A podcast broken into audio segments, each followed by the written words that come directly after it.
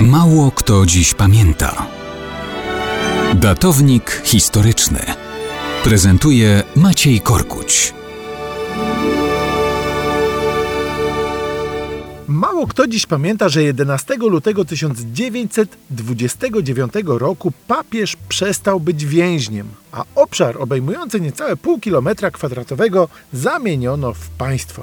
Podpisano traktaty laterańskie. Oczywiście wcześniej papież nie był więźniem w sensie dosłownym.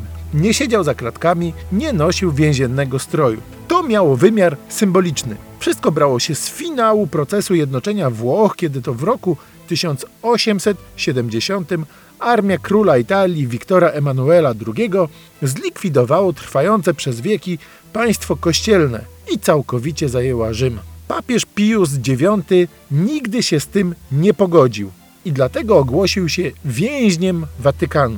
Taki stan rzeczy trwał prawie 60 lat. Takimi więźniami więc byli Leon XIII, Pius X, Benedykt XV. I dopiero podczas pontyfikatu Piusa XI, czyli dobrze w Polsce znanego nuncjusza Achille Rattiego, który jako jedyny dyplomata w 1920 roku nie opuścił zagrożonej przez bolszewików Warszawy, doszło do rozwiązania tzw. kwestii rzymskiej. W traktatach laterańskich rząd włoski potwierdził, że katolicyzm jest religią panującą w Italii, a papieża uznał oficjalnie za suwerennego władcę specjalnie wydzielonej części Rzymu. Ta uzyskała status odrębnego państwa pod nazwą Stato della Città del Vaticano, czyli dosłownie państwo miasta Watykan. Jednocześnie podpisany został konkordat regulujący stosunki między państwem włoskim a kościołem katolickim.